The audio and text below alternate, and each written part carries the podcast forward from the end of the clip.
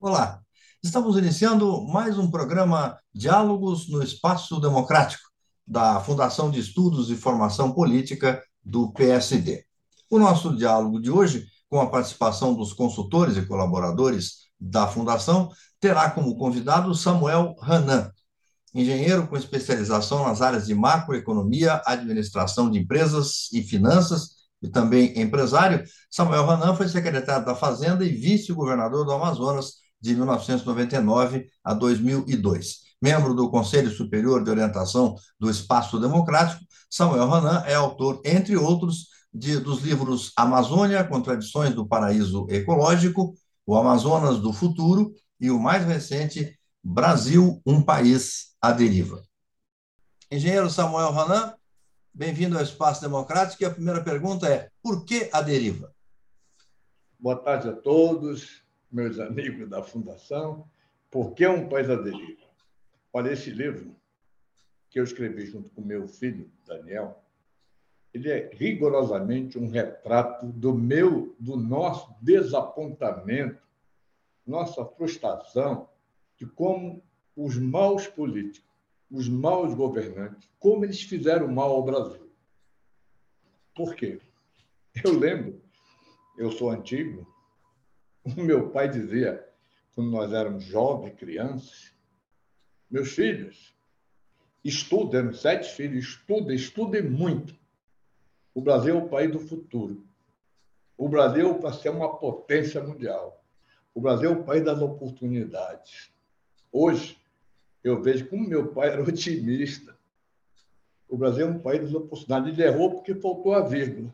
Perdidas. Oportunidades perdidas. Meu pai foi otimista. Por que, que eu digo isso? É muito fácil. Eu sou homem de números. Eu fui estudar, junto com meu filho, o Brasil de Juscelino Kubitschek para cá. E achei coisas muito interessantes para se discutir. E eu sinto saudade de um JK, um estadista que pense além do mandato. JK assumiu em 1956 e ficou cinco anos no governo. Nos cinco anos de governo dele, primeiro número, a média de crescimento do PIB brasileiro, 8,06% ao ano. 30 metas, 30 metas, e o notável, cumpriu 82%. Energia, transporte, interiorização, alimentos, fantástico. Tudo. E levou o Brasil na direção do centro-oeste. O Brasil era muito litoral. Primeiro lado estratégico.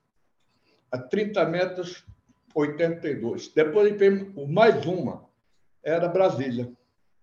Que todo mundo, à época, JK é louco fazer Brasília, gasto de necessário. Não foi ideia dele. Está na Constituição de 1891. Depois, é a Constituição de 46 estabelecia que o Brasil tinha que ter a capital levada para o interior, no lugar que é Brasília hoje, mesma área. Então, não foi ideia dele, foi interiorizar o desenvolvimento. Primeira coisa. Segunda coisa para falar é que de 1964 até 88, inclusive Sarney, o Brasil cresceu a 6,37% ao ano PIB. 6,37%. De Sarney para cá, ou seja, pós-Constituição, o Brasil cresceu 2,05% ao ano. Olha só, 8, 6 e 2. E agora, nos últimos 11, 12 anos, 0,57% ao ano. 8%, 6%, 2% e 0,50%. Alguma coisa errada tem. Principalmente quando você vai e examina a carga tributária. O Brasil tinha uma carga tributária de 17, depois passou para 23, hoje 33. Então, pós-Constituição, 40% a mais, 42% de imposto. E para crescer um terço do que crescia antes. Então, alguma coisa muito errada. Então, vamos estudar o que, o que, que salta aos olhos. Da história mostra isso. Principalmente quando verificar, em 1988 para cá, o Brasil criou 1.440 novos municípios, todos com menos de 8 mil habitantes, todos com total inviabilidade econômica, até hoje. Então, você tem 1.440 prefeitos, vice-prefeitos, secretários, carro, todo, toda a mazela de gastos, sem ter viabilidade econômica. Então, você vê, estou cheio de gente aí, de número, começar do professor Roberto, que sempre foi meu professor, ele sabe, eu dizia sempre, o numerador é o mesmo, é o bolo. O denominador aumentou. Vai diminuir o quociente. O quociente é serviço. A população vai ficar com menos serviço, mais, mais, mais gastos, menos serviço. É o, é o primeiro sintoma do pós-Constituição. Segundo sintoma do pós-Constituição, que tinha muita coisa boa do ponto de vista social, mas também tinha muita coisa ruim do ponto de vista de gastança. O que, que aconteceu? Criaram uma expansão gigantesca de quê? Do que eu reputo um dos males mais graves do Brasil. Foro privilegiado. Hoje o Brasil tem cerca de 55 mil pessoas com foro privilegiado. Sabe o que significa isso? E sabe qual é a origem? Curiosa. Dos foro privilegiados, a origem vem da monarquia. Só tinha um, é um rei, uma rainha. Nós temos 55 mil monarcas, mesmo sendo uma república federativa. Ninguém mais é julgado por juiz de primeira instância. Então, segundo não. Primeiro, farra dos municípios. Segundo, farra dos do foro privilegiado. Para mim, a farra é o caminho da impunidade. Terceiro, da gastança. Hoje, mais ou menos, número redondo, o Brasil gasta, União, Estados e municípios, 13,4% do PIB com funcionalismo público. 13,4%. E duas observações. A OCDE, média de 37 países, 9,8%. 13,4%, 9,8%. Olha essa diferença mais de 300 bilhões ano. Mais de 300 bilhões ano. Agora, a gravidade disso não é no número. É que se criou isso e se esqueceu que o objeto maior seria o quê? Professores, médicos, profissionais da área de saúde, profissionais de segurança. Isso ficou esquecido. Estamos pagando 13,4% do PIB para funcionário público e não estamos remunerando a atividade de fim de um Estado. Saúde, educação, segurança e habitação. Então, essas são as doenças mais graves que eu notei no Brasil. Isso levou a, a verdadeira onda de privilégio, feudos. Virou feudal. As pessoas viraram, se apoderaram do Brasil. Uma casta política se apoderou do Brasil. Então, depois veio o mal maior, reeleição. Então, você tem foro privilegiado, farra de município, gastança de cargos, governo de cooptação, para poder se reeleger, o, o político hoje, primeiro, primeiro ele procura se eleger. No dia seguinte da posse, o que, que ele pensa? Na reeleição. Então, a primeira conclusão do seu amigo aqui: o povo não é a prioridade para os maus governantes. O povo não é a prioridade para os maus governantes. Então, nós vamos estar agora, outra vez, diante das novas eleições. Está tá na nossa porta. E o que se vê? O que se vê é a mesmice. Todo mundo promete tudo. Todo mundo fala o que quer. Não tem um plano de governo. Juscelino tinha um plano, 82% cumprido uma por uma. eu já vi até recentemente agora o, o slogan do Juscelino, 50 anos em si, já mudaram. Já, já se apoderaram, já está 44, que mudou o mandato. 44, mas só que tinha 30 metros. Cadê as 30 metros? Ou 20, ou 10, ninguém conhece. É? Então, eu, eu fico triste. Daí o livro é o retrato desse desapontamento que levou a escrever o livro. Agora, eu vou falar um, um detalhe a mais que, para mim, também preocupa muito em relação ao futuro do Brasil. Eu confesso que eu não vejo, não é só os políticos, não vejo ninguém na mídia perguntar de algum político, agora nas vésperas das eleições, o senhor é a favor ou contra a reeleição? O senhor é a favor ou contra foro privilegiado? O senhor é, e o que, que o senhor se compromete a fazer por isso? O senhor é a favor ou contra prisão em segunda instância? Para efeito de crime contra a administração pública, peculato, né, participação em organização criminosa, corrupção ativa e passiva, nem vê uma pergunta disso, não tem pergunta. É a mesmice. Mas eu acho que nós temos uma situação muito grave. A fome chegou hoje. 30 milhões de pessoas, 35, passando fome, não sabe o que, vai comer amanhã, insegurança alimentar brutal. Um país que arrecada 33% do PIB, não investe um, e não tem educação, nem saúde, nem segurança, porque está encastelado nos cargos da reeleição. Coligação, cooptação. Eu te dou esse cargo, você ocupa esse feudo, faz assim, faz aquilo, e vai embora o dinheiro público. Aí chega a eleição, todo mundo promete a mesma coisa. E o povo com fome, vale gás, vale diesel, Auxílio Brasil, é, vale transporte, todo esse tipo de coisa, isso só tem um nome, vale voto. E o povo está o povo tá morrendo de fome. Não vai, não vai dar o voto? Vai.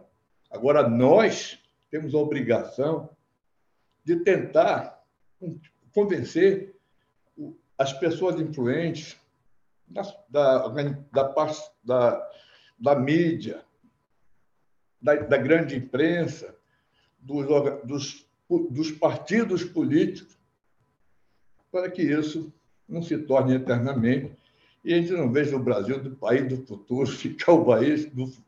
O, eu até digo mais, mas eu me lembrei agora. Destruíram os maus governantes, destruir o nosso passado, ignoram o nosso presente e já começam a comprometer o nosso futuro. Porque o país não pode gastar mais tanto dinheiro para não ter nada. Corrupção. Olha, a FESP fez um trabalho há uns 10 anos atrás que tentou dimensionar a corrupção, chega de 1,3% a 2,4% do PIB. 180 bilhões de reais em corrupção. Vai permanecer. Por que, que vai? Foro privilegiado. É o caminho da impunidade. Ninguém quer ser julgado por juiz de primeira instância, togado, juiz técnico. Todo mundo quer um juiz de foro superior, nomeado, indicado, e que não tem prisão de segunda instância fecho essa breve exposição dizendo que o Brasil virou um país de corruptores sem corruptos. Os corruptores devolveram bilhões e bilhões aos cofres públicos. Foram punidos. E não tem um corrupto preso. Todos estão soltos. Então, é um país de corruptores, devolveram dinheiro, depois não tem corrupto. Sabe o que significa? Em algum dia, advogados vão se reunir, vão buscar aquele dinheiro de volta. Não, tem, não teve crime, está tudo anulado e logo, logo prescrito. Vamos pegar esses 30, 40 bilhões. que foram devolvidos. Já tem advogado em grandes empresas de construção já aventando isso. E não vai ser surpresa se tiverem êxito. Então, essa é a razão do livro contra esse país de privilégio que leva à impunidade. Na, infelizmente, é o que nós estamos vivendo hoje. Infelizmente, mais uma eleição está na nossa frente, nós precisamos tentar fazer. Eu gostaria de fechar com uma coisa. O partido que eu gostaria de ter, o meu PSD, seria um. Seria um partido que foi, constru... foi montado, foi criado para ser um partido alternativo, um partido que trouxe lideranças expressivas, um partido que ficou à margem de, de, de muitos escândalos, um partido que agora 11, é novo, 11 anos parece, né? Um partido com 11 anos, apenas 11 anos de existência, tem esse acervo gigantesco já, que 40, 50 deputados federais, 11, 12, 13, 14 senadores, não sei quantos prefeitos, 600, 700, 10, 12% dos prefeitos. Está maduro para o sabor de um novo Brasil, um novo tempo, um novo governo. O PSD tem que ser governo e não mais participar de governo. Essa é o meu fecho aos meus amigos da minha Fundação Espaço Democrático. Obrigado a cada um. Estou pronto a responder. Eu fiz até um segundo livro agora, foi uma coletânea de artigos. Os caminhos. Mas, infelizmente, ninguém quer falar em acabar a reeleição, ninguém quer falar em acabar foro privilegiado, ninguém quer falar em corrupção, tem que ser preso segundo isso. Ninguém quer a manutenção disso. Não vai dar certo. A fome está tá perto, muito perto da gente. E o nosso egoísmo ainda não deixou de ver isso. Obrigado. É isso que eu queria dizer. Obrigado, Samuel. Parabéns aí pela sua, parabéns pela sua fala. Para nós, está tá aberto aí para os amigos que quiserem, que quiserem é, trocar ideias a respeito desse caminho. Eu fiquei um pouco desesperançado depois da sua fala. Eu, sei, eu também porque... escrevi o um livro, eu estou mesmo. eu não sei o que, Olha, é que os amigos. No meu escritório, no meu escritório eu estou olhando uma favela eu estou vendo todo dia telhado novo crescer. Isso não é bom. Quem eu, quer falar olha, o Martin Luther King, Sérgio, eu hum. lembrei. Martin Luther King teve, tinha uma expressão mais ou menos o seguinte: a omissão não significa o simples silêncio. A omissão está muito mais perto da conivência e da cumplicidade. Esse que é o recado que eu quero dar. Perfeito. Quem quer falar? Rubens Figueiredo. É, Samuel, parabéns aí pela, pela sua a, a apresentação é desesperançosa, né? É, eu, eu, penso muito de como é que a gente sai, né? E, talvez esse segundo livro que você mostrou há pouco, ele tenha algumas ideias para para a gente romper essa, essa inércia e começar a vencer a crise. Mas dos três problemas que você falou, os maiores, é a farra da criação dos municípios, não vamos. É, é muito difícil voltar atrás, né? Houve uma tentativa aí. Eu, Rubem, perdão, o governo mandou um projeto alterando a Constituição para agrupar. Mas não passa. Agrupar. Eu aposto um, um, bom jantar com você, como não passa. Então, ah, eu também tenho certeza. Como não passa foro privilegiado, não passa reeleição, não passa nada. A casta e... tomou conta. Então, por aí nós não vamos resolver parte do problema. Concorda? Concordo. Mas, Agora, eu, eu tenho dúvida. Eu tenho dúvida se um juiz de primeira instância, é, recém-formado e normalmente orientado por uma tendência ideológica, faz mais justiça do que o foro, o foro privilegiado. Isso é para a gente pensar, tá bom? Então, eu, eu, eu, eu não vejo o foro privilegiado com todo é, com esse benefício monumental do ponto de vista de se alcançar uma justiça equilibrada.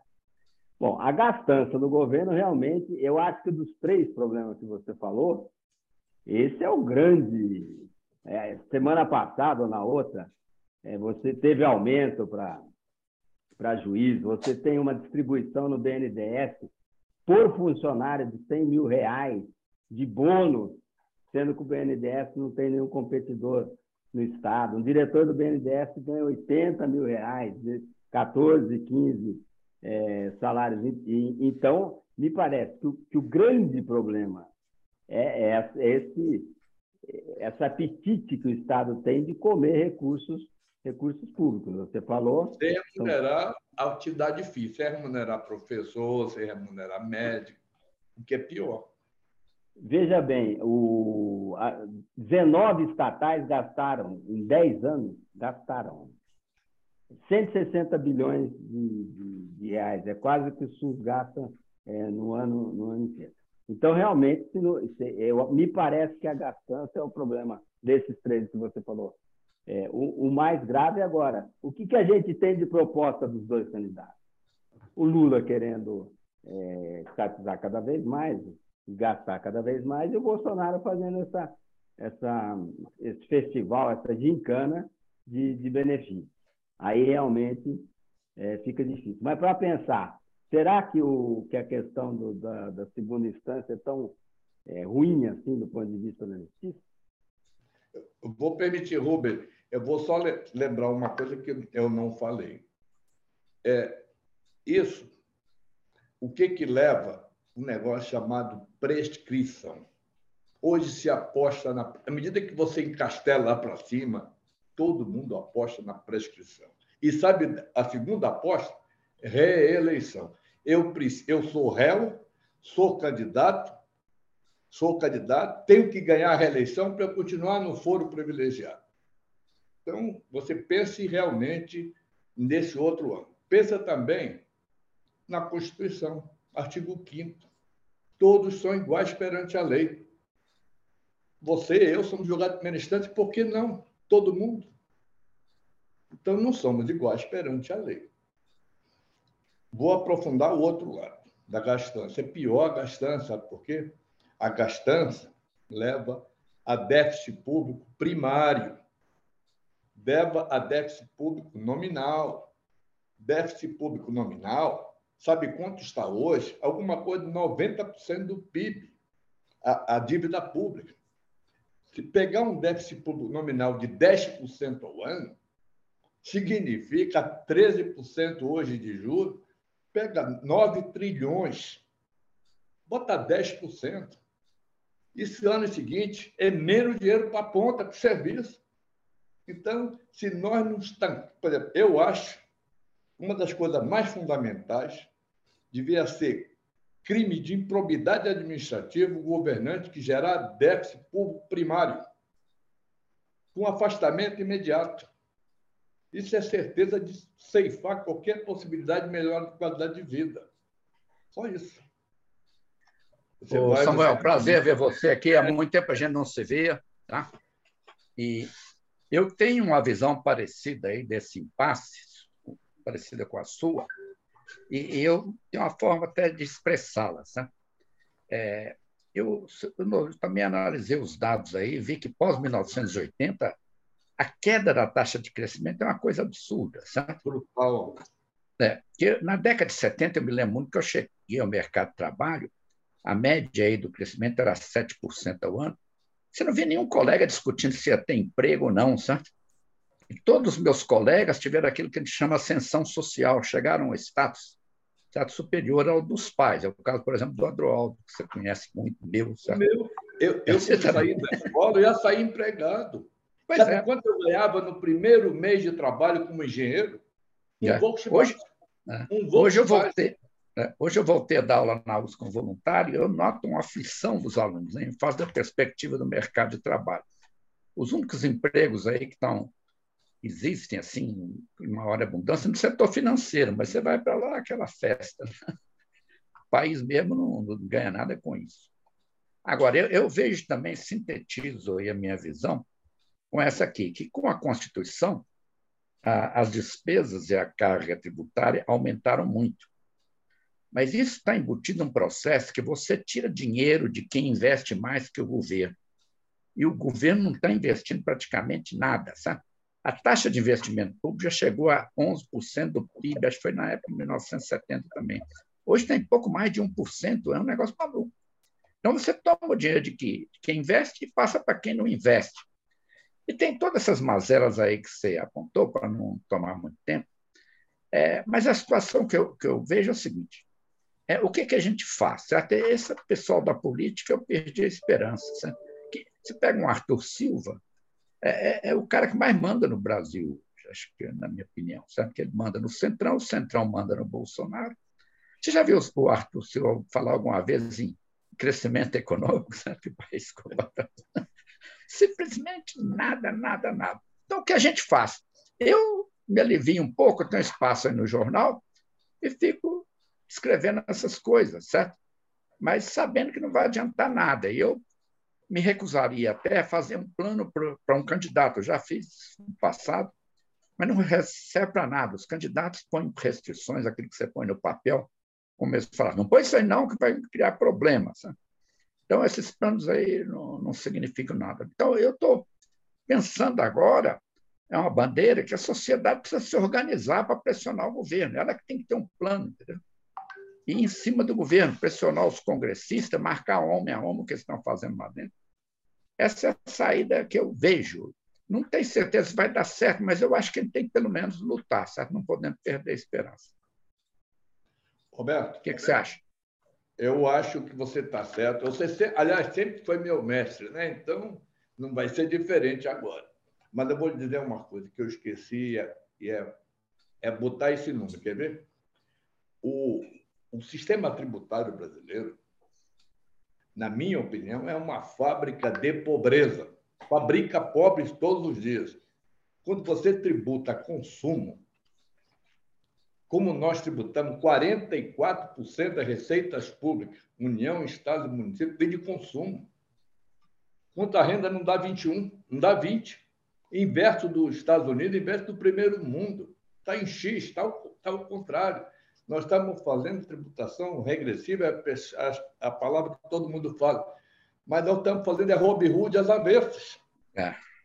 Robin Hood às avessas. Então, isso é possível mudar é possível mudar. Mas conhece o Congresso essa cambada aí? Não, aí é outra história, mas é possível mudar. Não, é, não precisa de gênio para olhar isso.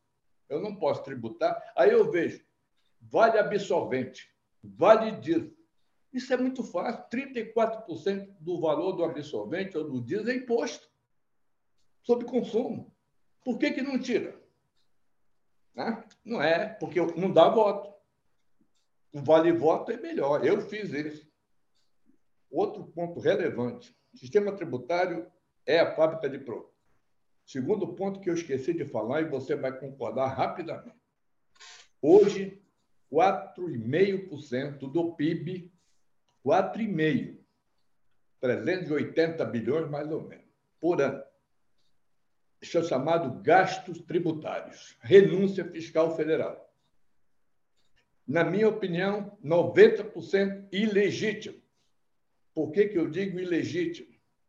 Porque a Constituição diz muito claro, todos os artigos, renúncia fiscal somente para objetivar redução das desigualdades regionais e sociais. Nós não praticamos nada disso. Damos 4,5% do PIB, se tomar o Estado do município, vai a 5% do PIB.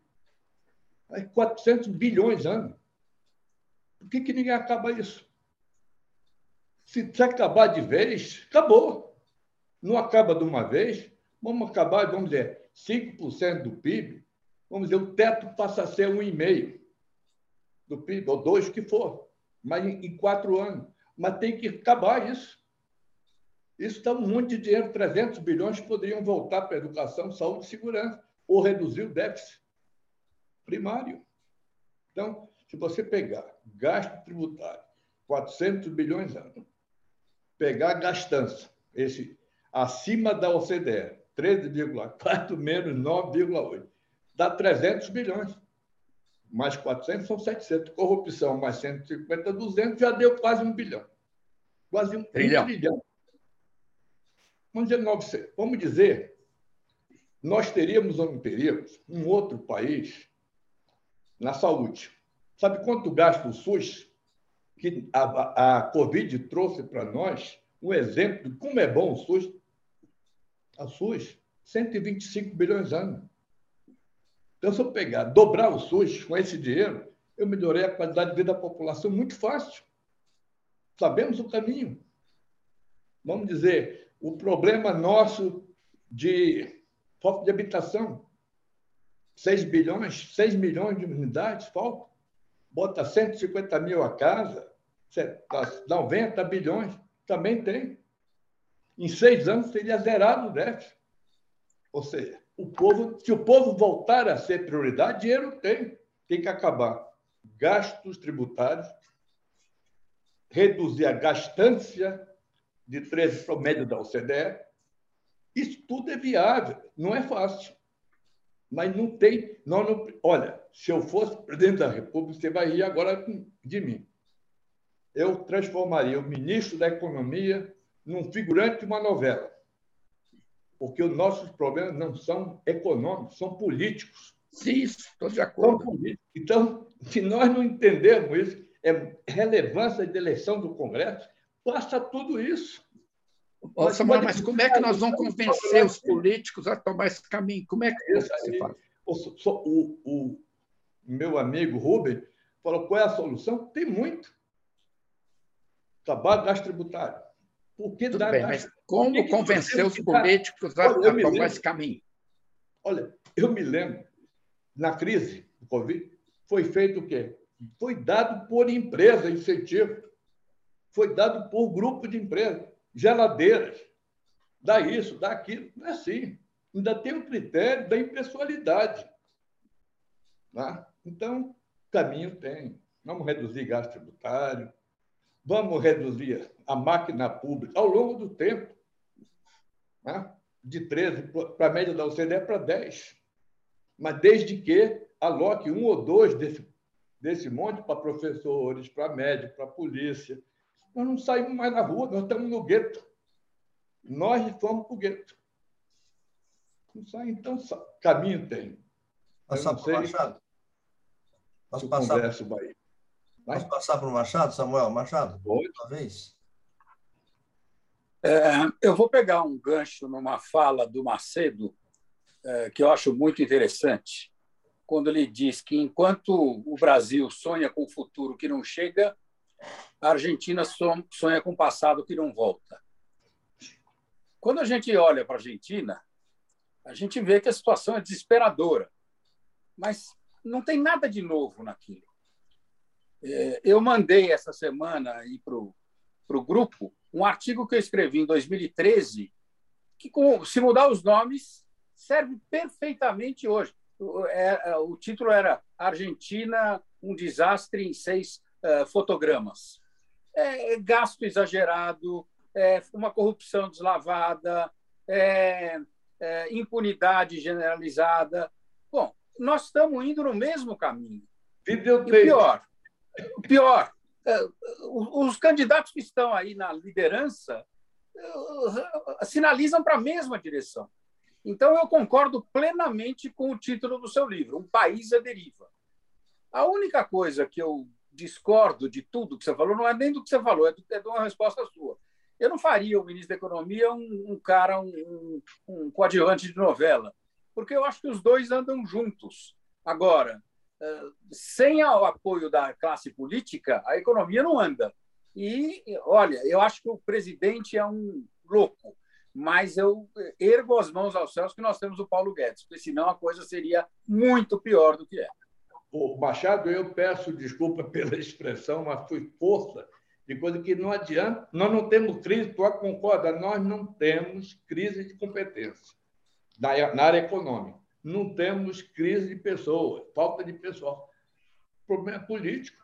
O que, que o Guedes vai fazer para acabar com o gasto tributário de 4 para reduzir para 1,5, para reduzir a gastança de, de 13 para 9,8, reduzir a corrupção? Ele não pode fazer nada quando eu exagerei, perdão, exagerei. Mas eu acho que o Congresso é tão importante que nós, e nós todos damos pouca importância na eleição agora de outubro para o Congresso Nacional. Precisamos subir esse, esse chamado à, à renovação do Congresso. Januário. Tudo bem, Samuel? É, eu queria bem? só eu, eu queria é, entender mais um pouco é, um, um, dos pontos que você levanta que eu acho de maior importância, que é a questão da reeleição. Eu, particularmente, tenho muita dúvida em relação à reeleição para cargos executivos, né? que foi o que eu vivi. Agora, quando você fala de acabar com a reeleição, você também inclui que a reeleição do legislativo é histórica, né? ela, ela sempre, sempre ocorreu, né? ela não é uma novidade. A novidade no Brasil, diferentemente de outros países, é a reeleição do executivo, que surge na, na, na, com o Fernando Henrique, acho que em 94, né? que Isso. entrou a reeleição. Então, é uma experiência relativamente recente. Quando você fala em acabar com a reeleição, você fala em acabar com toda a reeleição, inclusive para o legislativo, e se for Não. isso, aí é que você vê alguma viabilidade em acabar com a reeleição no legislativo, porque Não. eles é que teriam que aprovar, né? Errei outra vez. É o que me referi, não à reeleição de cargos executivos. No legislativo, não. Mas eu vou, vou aproveitar esse gancho seu da, de, de legislativo, mas acabar com suplência. É, tem, tem senador que é suplente à mulher. Tem senador que é ministro hoje, que é a mãe. Isso tem que acabar. Isso tem que acabar. Aproveitar e acabar isso. Né? Isso é nepotismo na veia. É feudal isso. Você sabe que isso que você falou. De... também. é, que você falou de reeleição, sempre me incomodou muito presidente ser reeleito. Eu acho que a pessoa tinha que ter a oportunidade de fazer o que for melhor durante um determinado tempo, sem se preocupar com essa continuidade. É, o que eu quero dizer para você é que eu saio hoje dessa reunião muito triste, porque você, a gente começa a perceber que o Brasil está cada vez mais difícil. E eu digo isso, não me preocupo comigo, mas sim com, com quem tem, está vindo atrás de mim, né? São meus filhos, meus netos, que vão encontrar um país muito mais difícil do que nós temos hoje. Quando você fala, são dois assuntos que também me atingem muito diretamente, que é educação e a saúde. Você falou no, no SUS. O SUS não atualiza o valor dele há 12 anos. E quando você fala em educação, é outro ponto super importante. Um país sem educação, um país que não respeita seus, uh, seus cientistas, que não respeita a classe de professor, a academia, não está não, não tá proporcionando que o país cresça. Eu tenho um filho que, faz, que é academia, ele é professor da USP e é pesquisador. É uma dificuldade para ele manter os alunos dele, doutorandos, para manter o, todos os, os o, o que eles conseguem fazer, os projetos, tudo no Brasil passou a ser extremamente complicado. Então, na minha opinião, Samuel, não sei se se alguém concorda comigo, nós temos uma carência de líderes dispostos a fazer o bem para o país, a não pensar só em si, a pensar no país. Será que isso é culpa de nós, eleitores, de não sabermos escolher os nossos, uh, os nossos eleitos, ou é, é um problema realmente que não existe mais uma liderança que consiga chegar nesse nível de, de coisa boa para o país? É, é, é, muito triste ouvir o que você falou, mas é verdade, né, Samuel? Eu, uma vez, ousei falar a um ministro da Saúde, não vou dar o nome, que todos conhecem, tido e havido como fantástico, olhando a tabela do SUS. E cheguei à conclusão, escrevi isso lá atrás, que o que, o que pagava o SUS para uma consulta médica era inferior ao que o engraxate cobrava no aeroporto para engraxar uma banda de sapato. Metade. Então, isso é um problema antigo. Não se Eu acho, por exemplo, a não correção dessas tabelas, não correção do imposto de renda pessoa física, isso é aumento de tributo sem lei. Está tirando dinheiro da classe média sem lei autorizada. Isso não é uma faculdade de o cara chegar e dizer eu vou dar 10%, vou reajustar. Não, isso é obrigatório. Está na Constituição. Tributação em função da essencialidade do poder aquisitivo. Então, nós, nós estamos muitas coisas erradas porque não cumprimos a Constituição. 130 emendas. E deixamos. O professor pode ganhar o que ganha, e assessorista de congresso ganha muito mais que professor universitário. Esse é o país que nós queremos.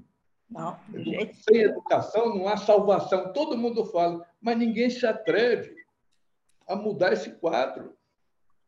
Então, frustra.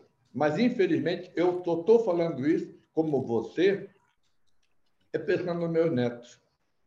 Que eu sonhei um dia eles terem um país muito melhor do que eu vou deixar. Infelizmente. Mas eu, a gente tem a obrigação de não se omitir. Temos a obrigação de tentar. E eu acho aqui, eu faço chamamento interno para a fundação. Nós temos, o nosso partido pode ser exemplo. Está na hora Perfeito, de voltar nessa trilha. Ousar, temos que ousar. Temos líderes competentes para isso. Deus te ouça. Vamos lá, Túlio, sua vez. Bom, rapidamente, né? Dizer, se a gente pegar a taxa de renovação no Congresso, ela é alta, né? A cada legislatura, aí acho que o Rogério e o Rubens vão, ah, vão ter se dado, mas é mais da metade, né? Ah, que renova, dos congressistas. Ah, então, muito do nosso problema né, ah, ah, é começar a mexer em outro tipo de regras. Né? O problema é que a gente reelege o mesmo perfil, né? gente com as mesmas características, com os mesmos vícios. Então, é como atrair outro tipo de gente né? para a política. Um, a mesma coisa, reeleição.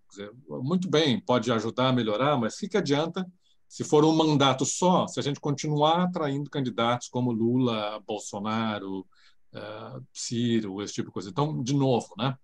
Uh, talvez a gente tenha que começar a falar em regras que a gente não fala, né? Uh, e que é considerado às vezes elitista. Acho que nas últimas eleições para vereadores, analisando a qualidade dos nossos candidatos do PSD, eu sugeri assim inocentemente, olha, não dá para selecionar pelo menos gente que não é analfabeta que tenha o. Não estou falando curso superior, né? É o segundo grau completo, né? não, isso é antidemocrático. Então, pensar em coisas desse nível, né? É um pouquinho mais de seleção de regras, de seleção de candidatos. É, vamos fazer, outros países fizeram, vamos, uh, não tem salário para deputado e para senador, que tal? É um cargo honorário, né? Coisa que ninguém fala, né? É lógico que tem uma série de outros problemas e vícios, obviamente vai enviesar em favor de quem tem dinheiro para fazer campanha, esse tipo de coisa, mas eh, são, são só exemplos né, de, de tipo de regras né, que estão atraindo um certo tipo de candidatos. Ah, e a gente foca muito nessa coisa, ah, sistema distrital misto, eh, coisas complexas do sistema eleitoral, e esquece, às vezes, coisas básicas né, que poderiam ajudar a selecionar ah, gente melhor para os cargos. Eu concordo muito com o que você disse, porque eu acho que o problema está na qualidade das pessoas. Né? Não temos esse filtro, né? todo mundo chega. E chegar com promessa, então, e agora com fundo partidário, virou mais feudal ainda, mais difícil uma melhoria de, de qualidade de pessoas. Mas eu quero só dizer, como aqui está cheio de professores democratas, graças a Deus, eu só quero dizer um pensamento meu. Eu não acredito em democracia, não acredito em liberdade política sem liberdade econômica. 34 milhões de pessoas passando fome, isso não está nem olhando para a liberdade política. Um Vale Gás resolve muitos problemas dele. Então, é por aí que nós temos. Nós não podemos nos omitir. Nós, nós somos nós pertencemos a uma classe pensante, nós temos que tentar mudar. Não vamos mudar? Não vamos. mas ficar, ficar para as próximas gerações que alguém tentou, um grupo, um dia dá certo. A minha frustração é grande. Esse livro é o retrato dela que eu digo, eu não posso morrer sem deixar escrito que nós tínhamos tudo para estar bem, não estamos bem pelos problemas políticos, maus governantes, destruir o nosso passado, comprometer, estão comprometendo o nosso presente e já estão comprometendo o nosso futuro. Não dá para ficar silenciado. É, eu queria aqui talvez fazer um pouco o papel do advogado do diabo, né? Bom, pronto. Tem muitos. eu, o meu treinamento de, de, professor, de acadêmico, né, me ensinou que qualquer época histórica sempre tem as luzes, mas tem também as sombras, né? É, então a gente precisa ser sempre muito cuidadoso assim em, em fazer comparações, né? É, você mencionou, por exemplo, aí o período JK, né, que foi há quase 70 anos atrás. Né? Você falou aí dos anos, aliás, outros colegas também falaram da, é 56 a 61, é. É, ele foi eleito em 55, né? Vai fazer 70 56, anos. O Mopó saiu em 61, há cinco anos de mandato, então você é, tem daqui... 39 mais 22. Daqui a, daqui a três anos faz. Daqui a três, daqui a três anos. Daqui a três anos vai fazer 70 anos que o JK foi eleito presidente. Tá, ah, vários, fala, vários, vários, falamos também aqui da década é. de 70, né, que já há um período aí 50 anos atrás. Eu queria te ouvir um pouco sobre, fazendo em comparações, né, quer dizer, pensando em indicadores como é, analfabetismo, expectativa de vida, pobreza e miséria absoluta. Né? Salvo engano, o Brasil hoje está bem melhor em todos esses indicadores do que estava, seja na época JK, seja na, na década de 70, né? Como é que então é, essa é a minha provocação, né? Quer dizer, é, vou lá, vou as, lá. A, a, as luzes, que... as luzes e as sombras. Obrigado. Eu acho, você está certo se olhar, olhar, olhando esse ângulo, que eu também não gosto de falar só em PIB, porque PIB não dá prato de comida a ninguém. Né? Mário Henrique Simons dizia a pior invenção do economista era PIB per capita. Um está num banquete tremendo e o outro está passando fome do lado. Então, essas coisas são perigosas. Mas eu acho que tem indicadores bons que provam essa estagnação ou deterioração. O IDH. Já fomos 72, 77, hoje 84, com muito mais imposto.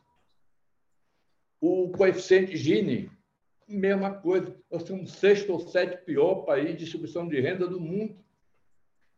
Então, não precisa ir a JK. Pode vir bem mais para cá. Não estamos evoluindo nesses indicadores básicos.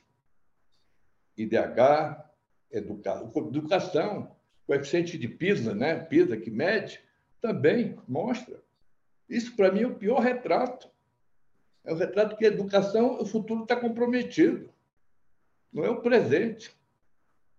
Então, você tem IDH, coeficiente de Gini, PISA, agora a professora falou, de professores universitários, né? remuneração não, não satisfatória. O, hoje a gente vive pedindo para corrigir tabela de imposto de renda, quando não devia pedir, vale gás, vale absorvente para comer. E todo mundo se satisfaz com essas coisas, isso não muda um país. Nosso país melhorou lá atrás, melhorou. Mas e se não for para melhorar? Não temos um país. Mas teríamos muito mais condições de estar muito melhor posicionado no ranking se não tivesse esse sistema tributário horroroso. Não é a quantidade de imposto, é tributar consumo e não tributar renda. Não é, não é gastar 13% de servidor, muito mais que a OCDE, é não gastar com professor, polícia e médicos.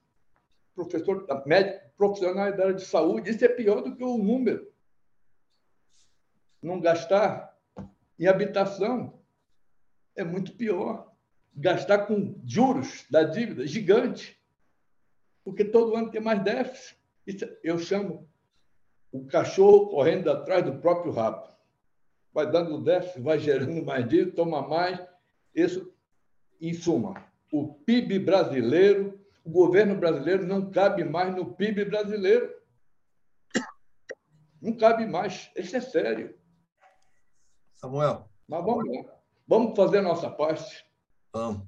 Torcendo aqui para que, acho que todos nós estamos torcendo para que o Brasil encontre um rumo e saia, não Voltar fique mais... trilho, sair da deriva. É, não saia da deriva.